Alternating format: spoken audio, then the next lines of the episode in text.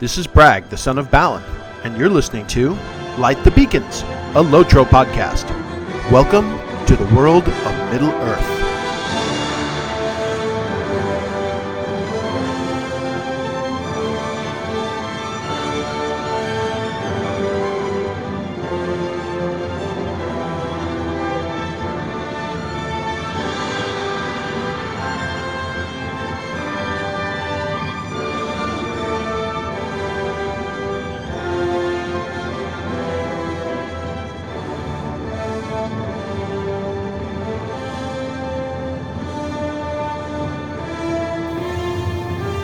Beacons of Minas Tirith! The beacons are lit!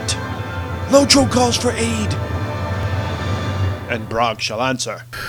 It's Amon Dîn. We're at Amon Dîn. Amandine is a light. Somewhere in the foothills of Farinorian, hope is burned to a cinder. Welcome back to Light the Beacons, the only Lotro podcast that dares to say it's really sorry for everything it's done. This is episode number 92. Electric Boogaloo is back, and I remain your host, Bragg of the Lonely Mountain, the Sultan of Shield Swipe, the Earl of Aggro, treasure seeker of the Grey Mountains, and dwarf of ill repute, broadcasting live from temporary LTB MEWHQ. That's uh, Light the Beacon's temporary Middle Earth wide headquarters. Uh, for those non-initiated, you know, listeners and so forth. And uh, let me see, where are we today?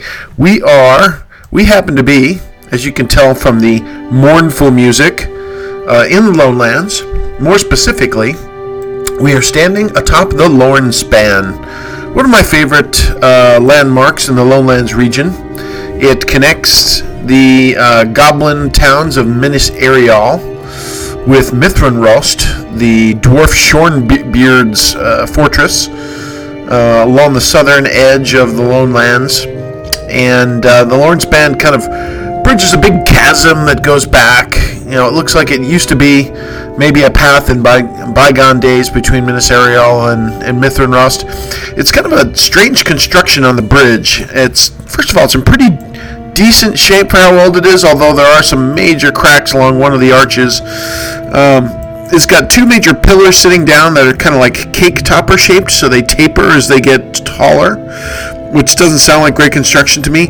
And um, there are three mini arches supporting it that are resting upon the pillars, and in the center of the center arch is a large stone uh, tunnel. It's like an entry or gateway.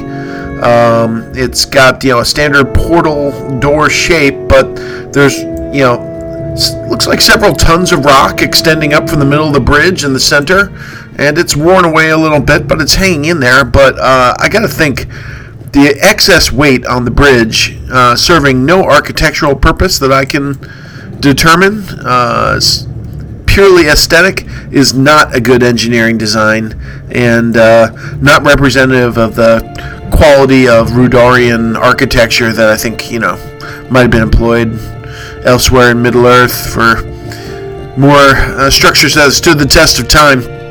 So where am I on the Lorne Span? Uh, again, it's one of my favorite Loneland uh, milestones or uh, architectural points in the Lonelands. I can see there's a great view of Weathertop from here. You can really see what it must have looked like in its in its heyday with uh, with the many spires sticking up, the giant curved uh, support beams extending above the the top of the the structure, and uh, it's just a beautiful night. This this the uh, sky is filled with stars, and I can see small, um, let me see, archways and pillars above the the precipice above me here, sticking up on the right hand side above Mithranrost.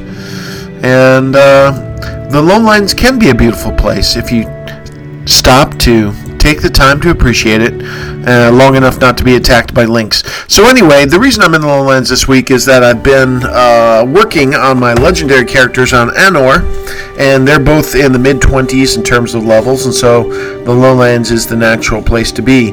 Although uh, with a second character going through the region on the legendary server, I am uh, considering alternate pathways to branch them out, so I'm not duplicating content going forward. But uh, that's a tale for another beacon. Uh, let's go on and move on to our second. special edition Eilenach here on a Saturday, uh, Sunday afternoon. Uh, trying to get this out of the way. The football is playing. People are having fun. I'm inside lighting beacons because uh, that's what I do, I guess. But uh, hope you're all having a good weekend. Uh, as usual at Eilenach, first we got to deal with a lot of CRAP, corrections, retractions, and apologies from last week. Last time out, we offended legendary server loggers, dieting dwarves, Eric Clapton fans, and elves. And especially to Eric Clapton, I want to say a very much sorry for the Layla rendition that I uh, offered up last week. I hope you guys uh, were able to suffer through that and stick with us. Appreciate you coming back. Uh, it shows your fortitude. Um, but in the meantime, let's check the leaderboard.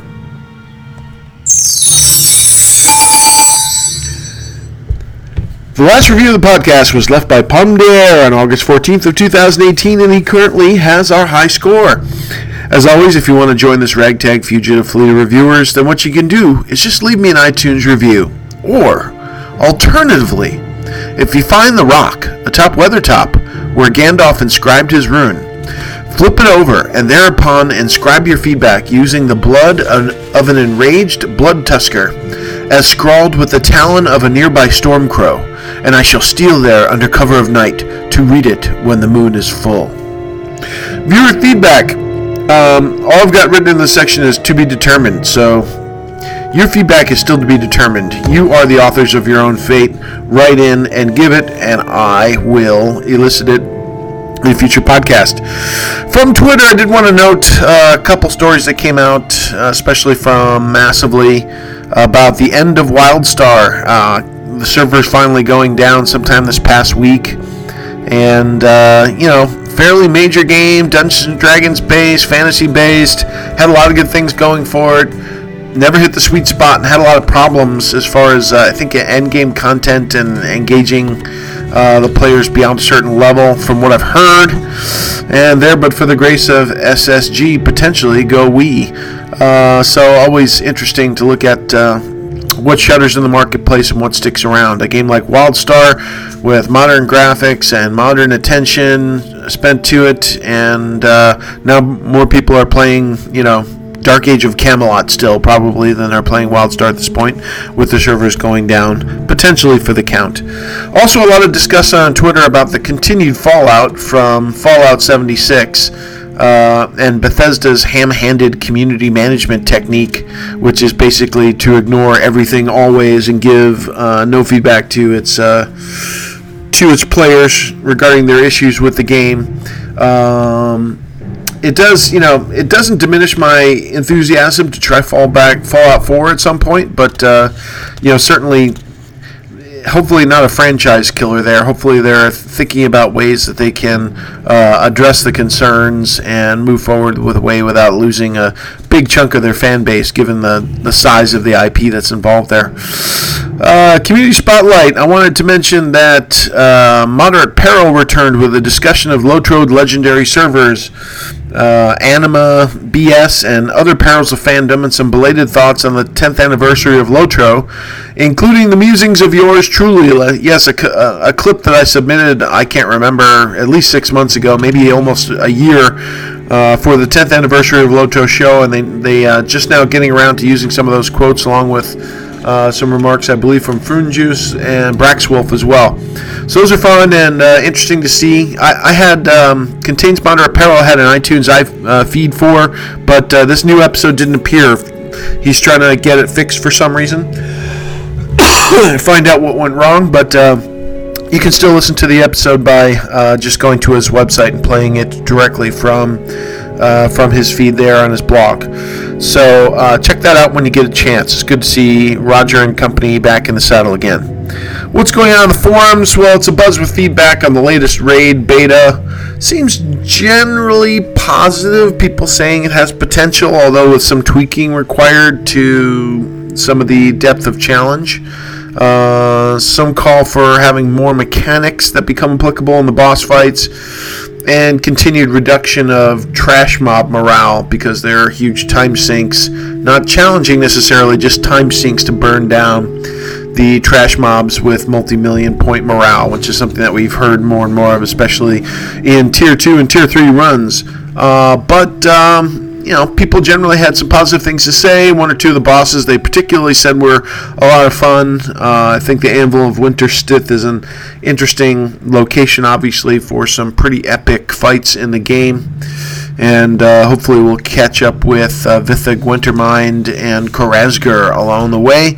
Uh, I would imagine, given the feedback on the raid, that it might hit the server sometime in the next week or two. Uh, right about the same time as maybe the. Um, the Winter Festival, which would be a great timing for people that are on home on winter break to go raiding, and uh, that could be hopefully their goal. So, in this week's action packed episode, we are going to talk a little bit about what we've been doing in game these past few weeks. We are going to discuss uh, my thoughts on a recent computer game I played called Inside, which I found to be one of the more uh, interesting plays I've had recently.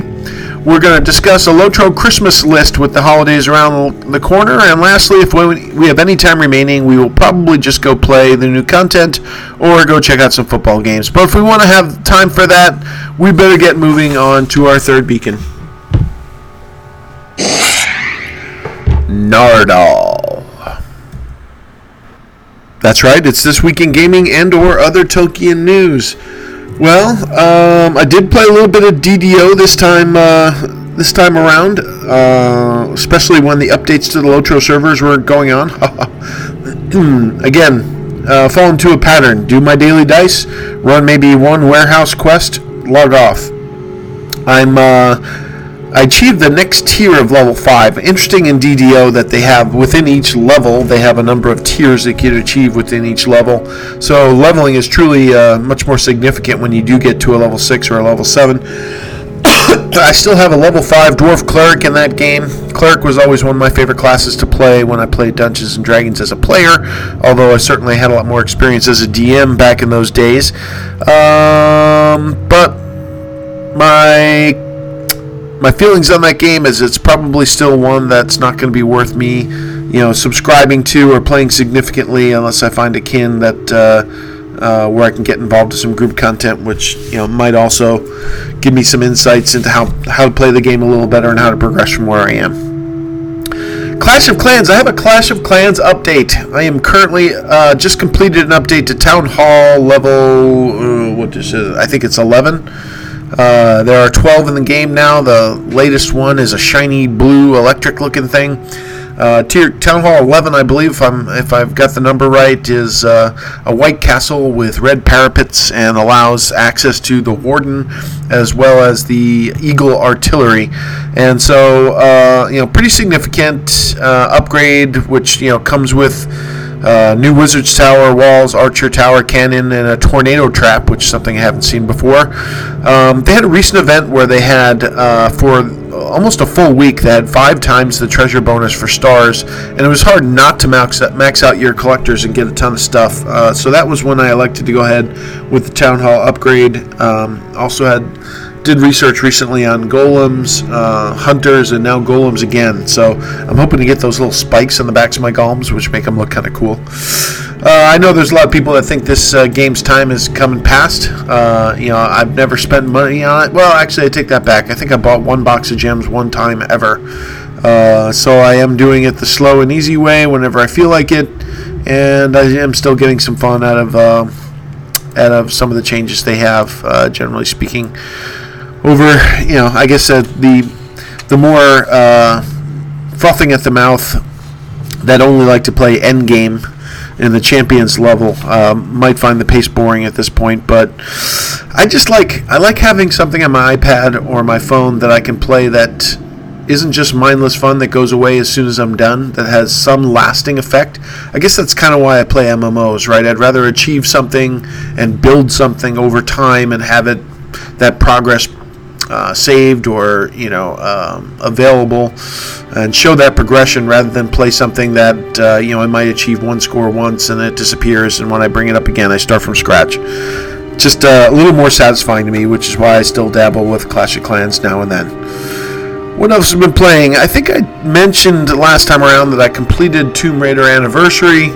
Um, had a nice playoff at the end. It was fun all the way through, although I was ready for it to be done. It got a little bit repetitive at the end with uh, some of the puzzles, um, but generally speaking, fun puzzles, different, kind of nostalgic. Uh, glad I went back and, and tried that game out.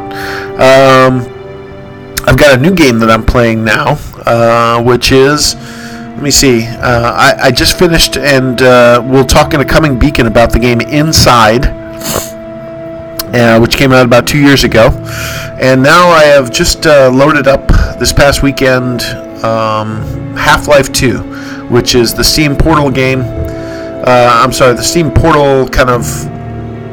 I guess I guess they're I'm not sure if they're considered in the same world or not, but uh, you know they're they're definitely the same game engine and kind of has the same graphics look and feel. Uh, but it's got some interesting parts to it. I'm you know just in the early stages of it really now. I'm not sure how long the game is. Right now it's kind of on rails where I'm escaping from a lab and trying to find like a a, a resistance group um, that's hidden away from this new dystopian society. It looks like it's fun. I think I got it on a Steam sale sometime a year or two ago. And it's been sitting there for a long time, and it's a bit of a change of pace from an MMO. So I'll let you know what I think of Half Life 2 as I start to play a little bit more of it.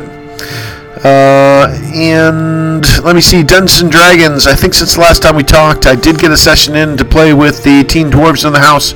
We completed expelling the red brands from Phandalin and moved on to Conyberry and other interim adventures that should eventually point us to Cragmaw Castle in the campaign The Mines of Phandelver, which is the basic new dungeon that comes with uh, rule set number 5. So uh, expect some more advancement on that over the coming Christmas holidays.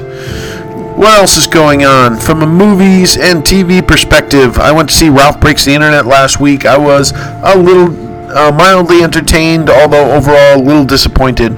The original I thought was interesting and fun and different, uh, but I was never a big a fan as maybe some people out there. So I was not surprised that the second one didn't hold my attention quite as much, uh, but it was good for a few laughs. I'm still waiting to see. The movies are piling up. Green Book, Widows, Bo- uh, Bohemian Rhapsody, which I may get a chance to go see this afternoon, and around the corner, Mary Poppins Returns, which is going to be amazing. And also, uh, don't forget, uh, in the superhero worlds, Aquaman and Spider Man Into the Spider Verse are both coming out over the next few weeks as well. So it's going to be a busy mu- movie uh, time of year.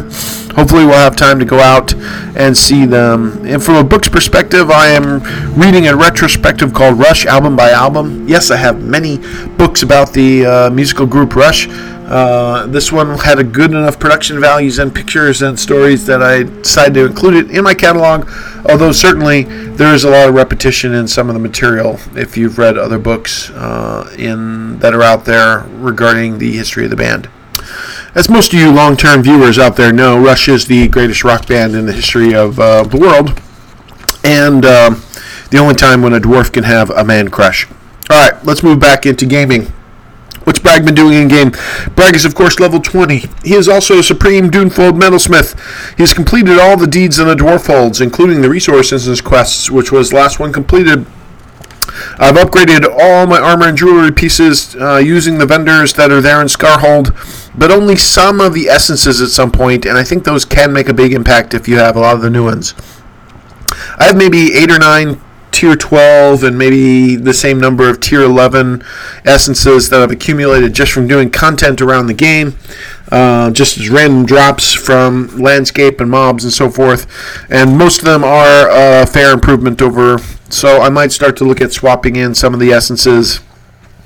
Uh, in places where I didn't already at least have Northern Kingdom stuff. I uh, bought the new goat from the Skarhald vendor using additional coins of the Longbeards. I would say he's meh. I kind of like the red and blue uh, Goat of the Guard and the one from the Secret Treasure Hunt uh, from Erebor a bit better.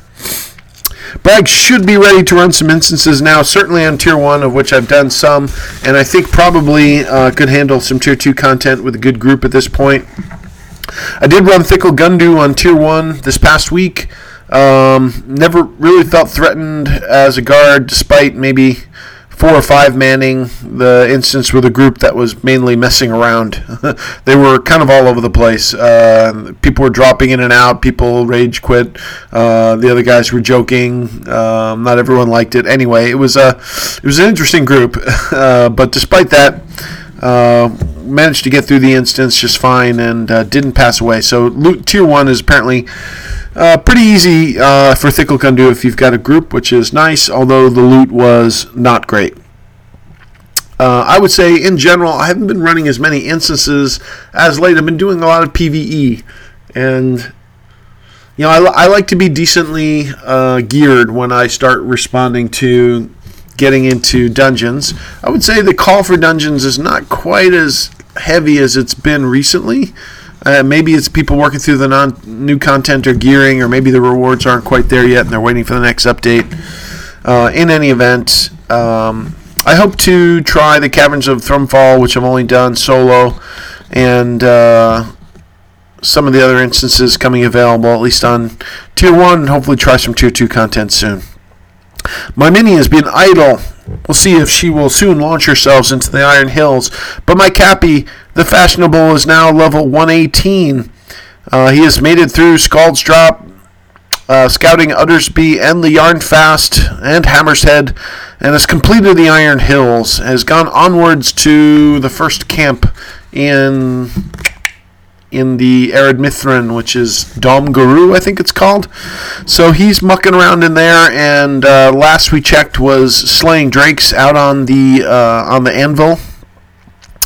And uh, I would say Cappy is proving to be slightly more, you know, in re- uh, in red line at least, slightly more or slightly less indestructible than my guard was, I should say. Um, it's been uh, so there have been one or two deaths when I've gotten caught up with, uh, you know, a, a, fierce drake and a grim and a minor drakeling. That's been trouble. Uh, been able to handle most stuff in red line at least, you know, taking one or two at a time. But uh, some of those Grims out on the anvil have some really bad dots and the, the Drakes and so forth. So uh, I could turn to yellow, but I just don't want to spend the time. Red is faster. like getting the Oathbreakers out and moving right along through that content. So Cappy getting up there. Hopefully we'll be 120 soon. My lore master is still level 115, although I have been uh, have achieved supreme Doomfold scholar with him. So basically, starting to uh, both through guard and cappy take my materials and pass them off to my crafting alts. And uh, so, although my lore master has not done any of the new content, they they did reach supreme Doomfold scholar, and um, you know, are starting to produce some of the Doomfold uh, battle uh, battle and warding lore buffs and debuffs that'll help uh, some of the other tunes in terms of content. And my Berg is level 116. Uh, haven't done much with her recently. Hunter is now level 117 and still mucking around in the wastes. Only needs celebrated in the rep for that area's meta deed. So, um, completed most of the quests in the waste. So have to do a couple deeds and or some uh, some uh, dailies content in order to get to that celebrated rep level and finish the meta deed. You know, I know the meta deed doesn't have rewards that are that great, but when I've got like three of the four objectives and I'm two thirds of the way on the last one, I just feel like I should punch. Uh, polish it off. So I did the Slayer deeds in the waste. I did the Explorers deeds in the waste to find ancient artifacts and the treasure chests and I'm doing the resource instances and the teeth, um, the teeth, the towers of the teeth, and Carchost and Narchost, and turning in tasks from um, from killing mobs in those instances. So running it as a single, uh, you know, I, I, think it's normally would have been a six man instance. Running it as a just a hunter, single solo, and getting through those, and uh, using that to turn in tasks. And I think when I get all the um, all the mobs. I'm using accelerators because uh, there's deeds on the mobs in the towers as well as the leaders. So uh, I think if I run those every day for a week, I'll basically get to those deeds, and I think finishing those deeds will get me completion of the metadata. So um, there's not much left to buy with the rep items from the waste with my hunter, although there are some really nice cosmetics I noticed. Uh, these two swords in particular, two-handed swords. One is called the winged sword and uh, I forget the name of the other one, like the s- sort of the Star and Skies or something like that. They're actually really nice cosmetics. So I've been uh, I picked those up and I put them in my wardrobe. And if you have extra rep items from the wastes, uh, that's a good way to spend them, in my opinion. If you don't already have uh, the awesome, uh, the awesome dog pet cosmetic pet that you can get from that region. Uh, the thing that's too bad is I hardly have any tunes that use two handers typically. Uh, a two handed sword, at least. You know, captain, I like to go with a halberd. Um, my champion, I usually go dual wielding. There's, so there's not too many tunes where you can use a two handed sword. You can use it for guard overpower, but I just prefer a hammer or an axe. I'm a dwarf, for God's sakes, you know. Book, Kazad, Kazad, I menu. There's nothing in there about a two handed sword. My Beorning is level 108. Got to check out some of the new changes that came down in the latest release for my Beorning. My champ, I did one or two quests, but still sitting in Dunland at Trum Dreng.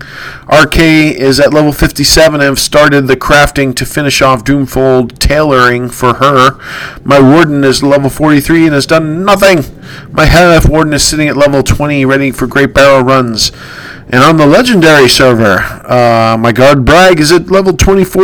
Is currently questing in the lonelands and is at Ost Guruth.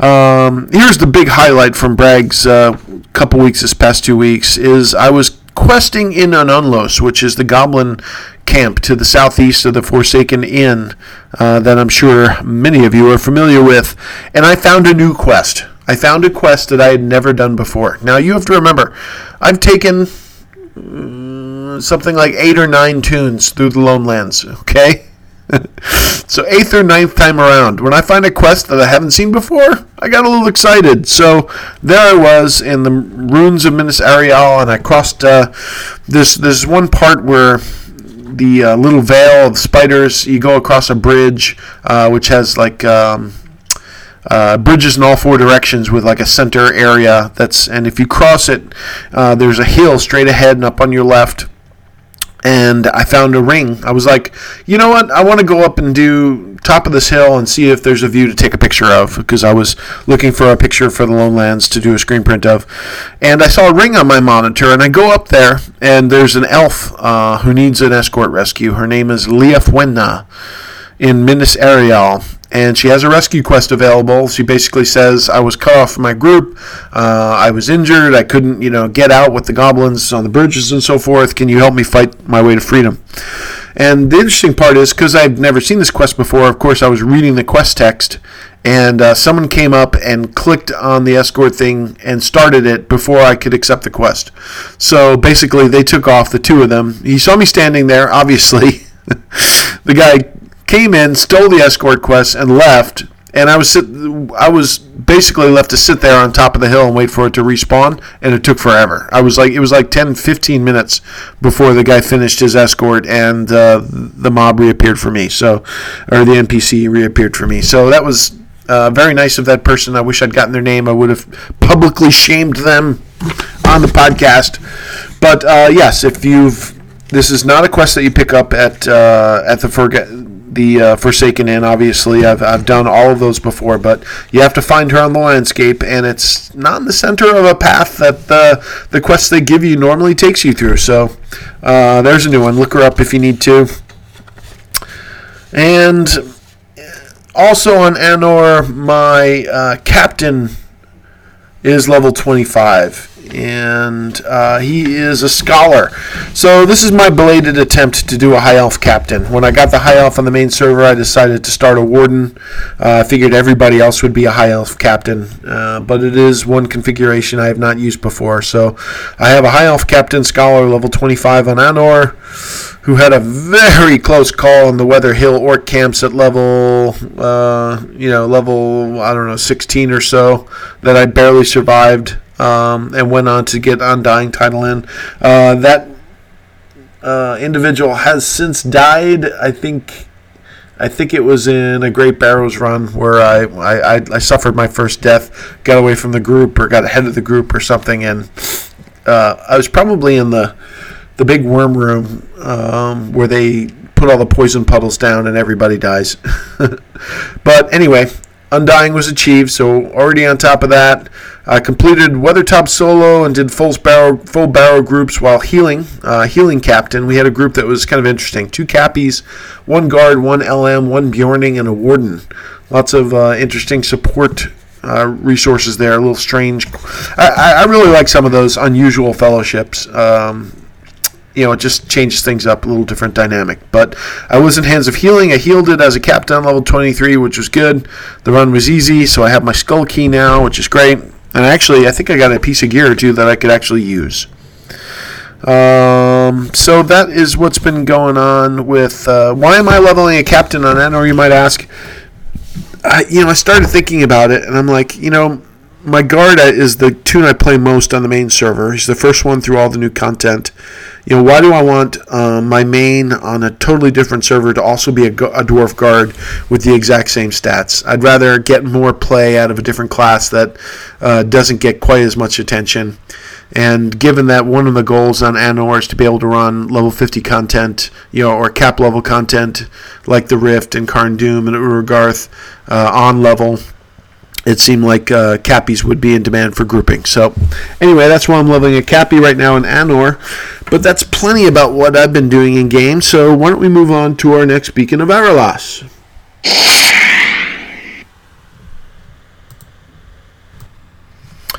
Okay, we are back. For Erelas this week, I'd like to talk a little bit about a game I recently finished called Inside, which was published by Playdead in 2016 for the PS4, uh, Microsoft Windows, Xbox, and uh, on iOS in 2017. It came out later. So this game, uh, if you guys haven't heard of it, is the successor to a little game called Limbo from 2010. For those of you that remember Limbo, it features like two and a half D gameplay, so it's it's it's not exactly a classic side scroller. There's a little bit of motion, kind of to and from four on the screen. Uh, objects come from you know different depths and so forth to give it kind of a. It's not quite 3D, but to give it a 3D feel.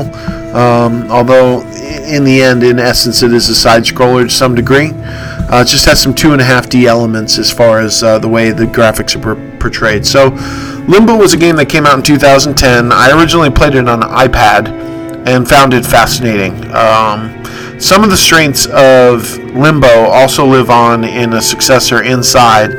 Kind of took the industry by storm. Had a lot of press about it. Uh, was a shorter game, but one that was very clever and uh, had some very cool imagery, uh, some amazing sound effects and music, and created like quite an atmosphere kind of around it. And uh, was very satisfied. So I've had my eyes on Inside for a while, trying to figure out uh, you know, find a good sale. And finally, I got it on a Steam sale for I think either six ninety nine or seven ninety nine, which was about the price point I was originally looking for. Uh, so this game is dark, uh, much like the uh, the other game in uh, Limbo. It's uh, in black and white and many shades of gray. colors used sparingly to highlight parts of the environment, mostly Mostly, the game is silent with occasional musical cues. Uh, the player controls the bo- uh, boy who walks, runs, swims, climbs, and uses objects to overcome obstacles and progress in the game. Uh, the boy that you're controlling can die in various ways, such as being shot with a tranquilizer dart, mauled by dogs, ensnared by security machines, blown apart by shockwaves, which was my favorite, or drowning. And as in the predecessor game Limbo, those deaths are presented realistically and are often very graphic. Uh, so it's not for the young of heart as far as could be a little disturbing for young kids.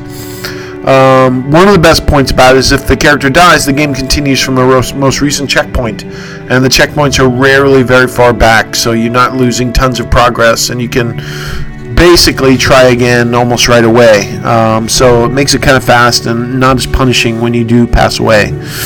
Uh, so this game won all kinds of awards, including Best Game of the Year from some indie awards magazines.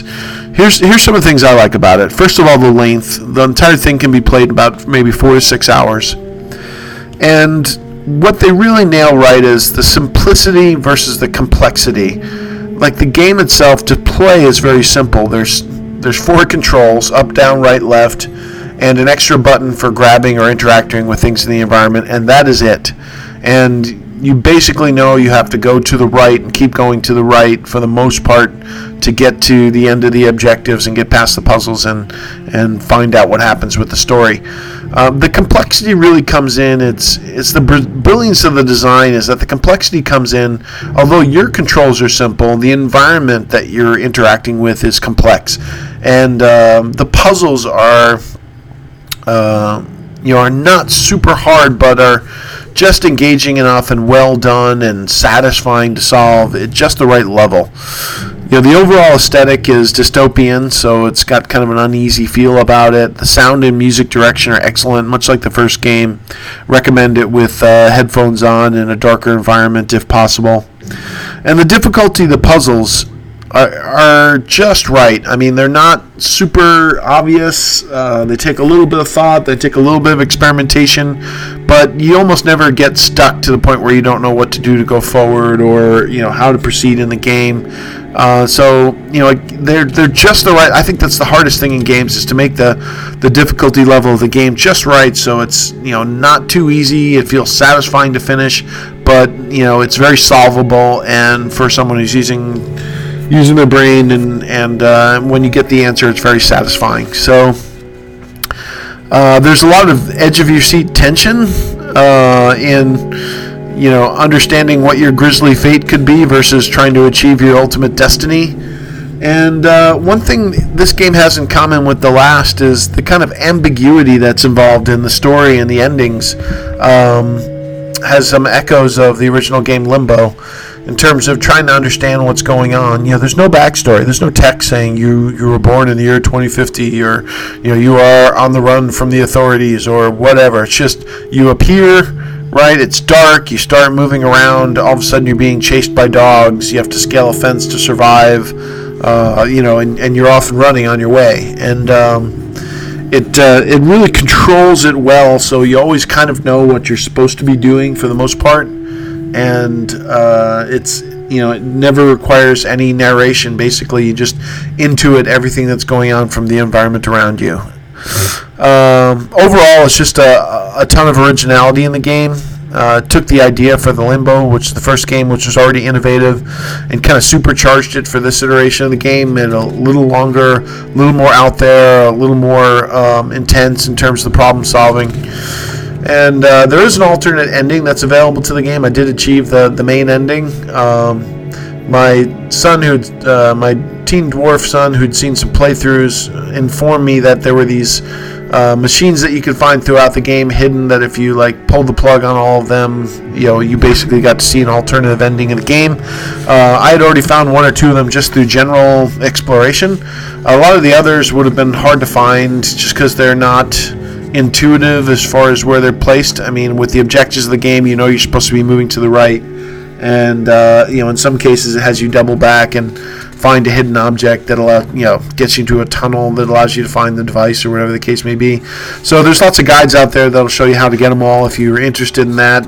I didn't think it was worth the time. I thought it was faster just since I already achieved the main finish of the game. I didn't want to replay everything just to go back and find these little uh, hidden Easter eggs. But uh, you know, without if you if you want to see the ending without spending hundreds of hours searching every nook and cranny, either look it up online or uh, or just watch the alternative ending on YouTube, which I ended up doing. I thought it was uh, just as satisfying.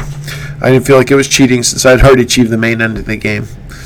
And uh, so Inside is highly recommended. Uh, you know, again, bite size, interesting, different, engaging, uh, and fun, and a little bit, uh, a little bit grisly, a little bit out there. A couple times you look at it and go, "Whoa, what is going on? This is really weird," uh, but it's fun and uh, well done. I'm looking forward to what that studio does going forward with other games.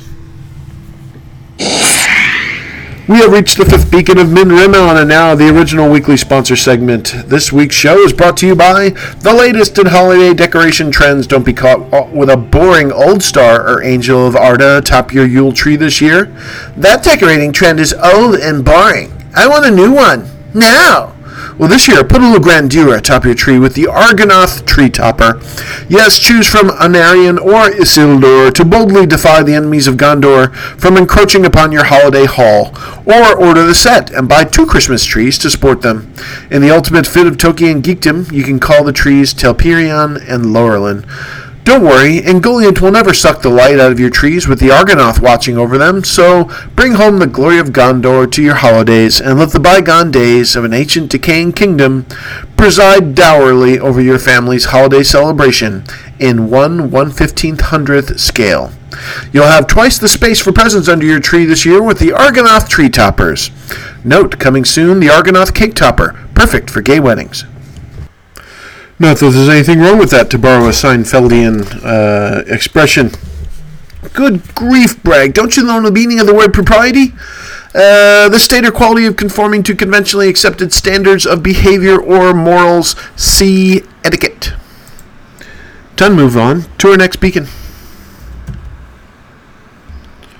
Anyone got a beacon around here? Jeez, these matches are wet. Somebody. Thank you.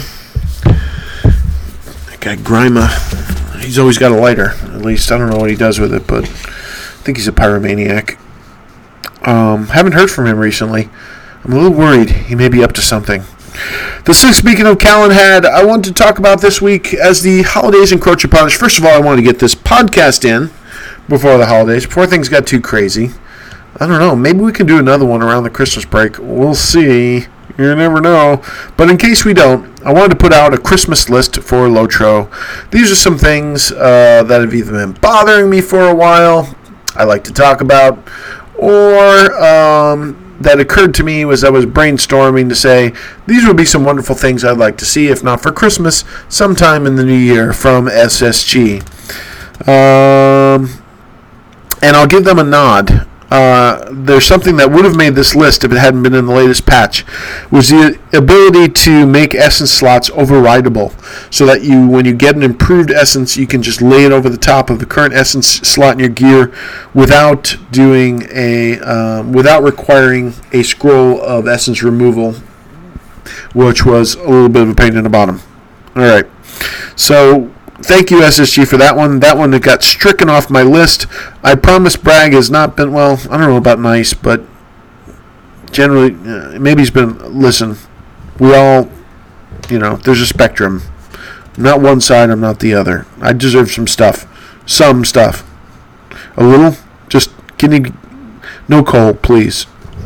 No Angmar coal. Coal of Gorgoroth for Greg for Christmas. All right, look. Uh, number one, fix skirmish loot to make skirms relevant again. How? Come on, it's not that hard. Add scrolls of empowerment or starlit crystals to the skirm camps, or as rare lieutenant drops, uh, like they used to be. Heck, make sure that marks and medallions and seals in general are general are tradable in appropriate quantities for essences or single-use essence recipes or whatever you'd like. It's not that hard. Now, while you're at it, how about a new skirmish? It's been many years. Number two, release the eighth cosmetic, cosmetic slot. That eighth cosmetic slot, uh, outfit slot, outside of the bloated bundle uh, of Bombur, which is no longer available, I believe, on the store anyway. Let's get that eighth slot open for the general populace. Number three, connect up our land masses in game. I would love to see uh, the Misty Mountains connect to the Vale of Anduin or to Ered Mithrin. I'd love to see Northern Mirkwood connect to Southern Mirkwood or to Emyn Muil and to the Dead Marshes. Uh, yes, I know some of these areas are pretty steep level jumps, but we've gotten around that in the past by adding objects to interact with to get by, you know, and and uh, approach different um, stuff. So that's possible. Number four, offer alternative means to acquire class trait points associated with finishing huge chunks of past content. I am looking at you, West Rohan Broad Acres and or Mordor content. Number five, put more Easter eggs in the game. It seems like the luxury of having time for these small personal touches is fleeting with recent releases. We need more bunnies sitting on bears. We need more little toys under the staircase that come to life. And we need more little squirrel infested uh, cabins in the woods. Um, these are the things uh, that make the game go round, in my opinion. Number six. We need landscape challenge balance throughout the level progression. I know it's something you're working on, but there are obviously still holes. Number seven, I'd like you to slowly tick off scaling some of the classic older instances in the game. I know that CD and the Rift are non starters based on the tech that they were originally built on, how complex they are. But I would think the Moria and Isengard clusters would they come to mind as something that would be modern enough uh, that they would be possible, and uh, I think there would be a lot of love and nostalgia seen for for some of those instances being updated, uh, so that they be relevant again. Number eight. Close out some storylines for gosh sakes. We've got Mordirith and Lareth and Ugarkor and Borellos and Uradani and Shelob and Karazgur and Vithug. Oh my gosh, my head's spinning. I want to kill some of these guys, please. And with that in mind, how about an epic interior space? Make Minas Morgul really convoluted and especially grand. You know, uh, look, it should be, it should be the uh, the match for Minas Tirith, right? That's you know, one was the Tower of Minas Ithil, the other was the Tower of Minas Anor. Um, having in a you know an evil interior space on the grand scale of uh, of um, Minas Tirith, but embedded into the hills of Mordor from Minas Morgul would be epic. And I think you've learned a lot of lessons about how to make a Minas Tirith type space that would be uh, a little less problematic for people in the game as far as crashing is concerned and or travel. Hopefully.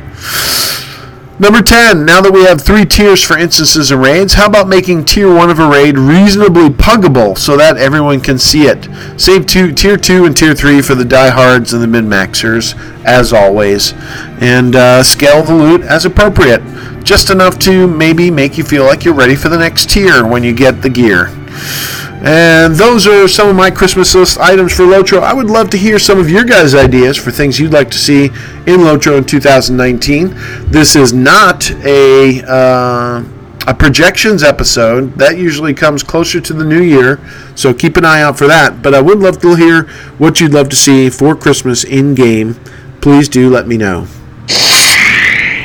And with that, that brings us to the seventh beacon of Halifirien. Sorry, we had out of time to squander. It's time for blessed relief. I'm officially slamming the door on the 92nd episode of Light the Beacons. I would love to hear your plaudits, feedbacks, rants, diatribes, and most of all, your constructive critique. As always, you can contact me at bragsonofbalin at gmail.com. That's brag with two A's. The second A stands for Ardbeg, a peaty but tasty single malt scotch. Facebook or Twitter, at Bragson of Ballon, or my website at lightthebeacons.com where you can post comments directly on the podcast. I love it when you do. I kindly request you take the time to create an iTunes review, like Le Pomme d'Or did, if perchance you're so inclined. I would very much appreciate it. And if your comments incite me to forsake my legendary Beorning myopathy, I will try to include them in the next podcast or at least respond in some way. So, I hope you laughed either at or with me. I hope you might have learned at least a little something you didn't know before, or perhaps looked at the game with a slightly different perspective. And most of all, I hope you enjoy your week in Middle Earth. This is Bragg, the son of Balin, reminding you that if it ain't Baruk, don't fix it. And the next time you accidentally aggro 1.7 million morale scourge in your Ered Mithrin daily resource instance, then pull the rest of the courtyard while you're running for your life, don't despair. Just DF if you're a hunter, flop if you're a minstrel, hips if you're a burglar. If you're anything else, light the beacons.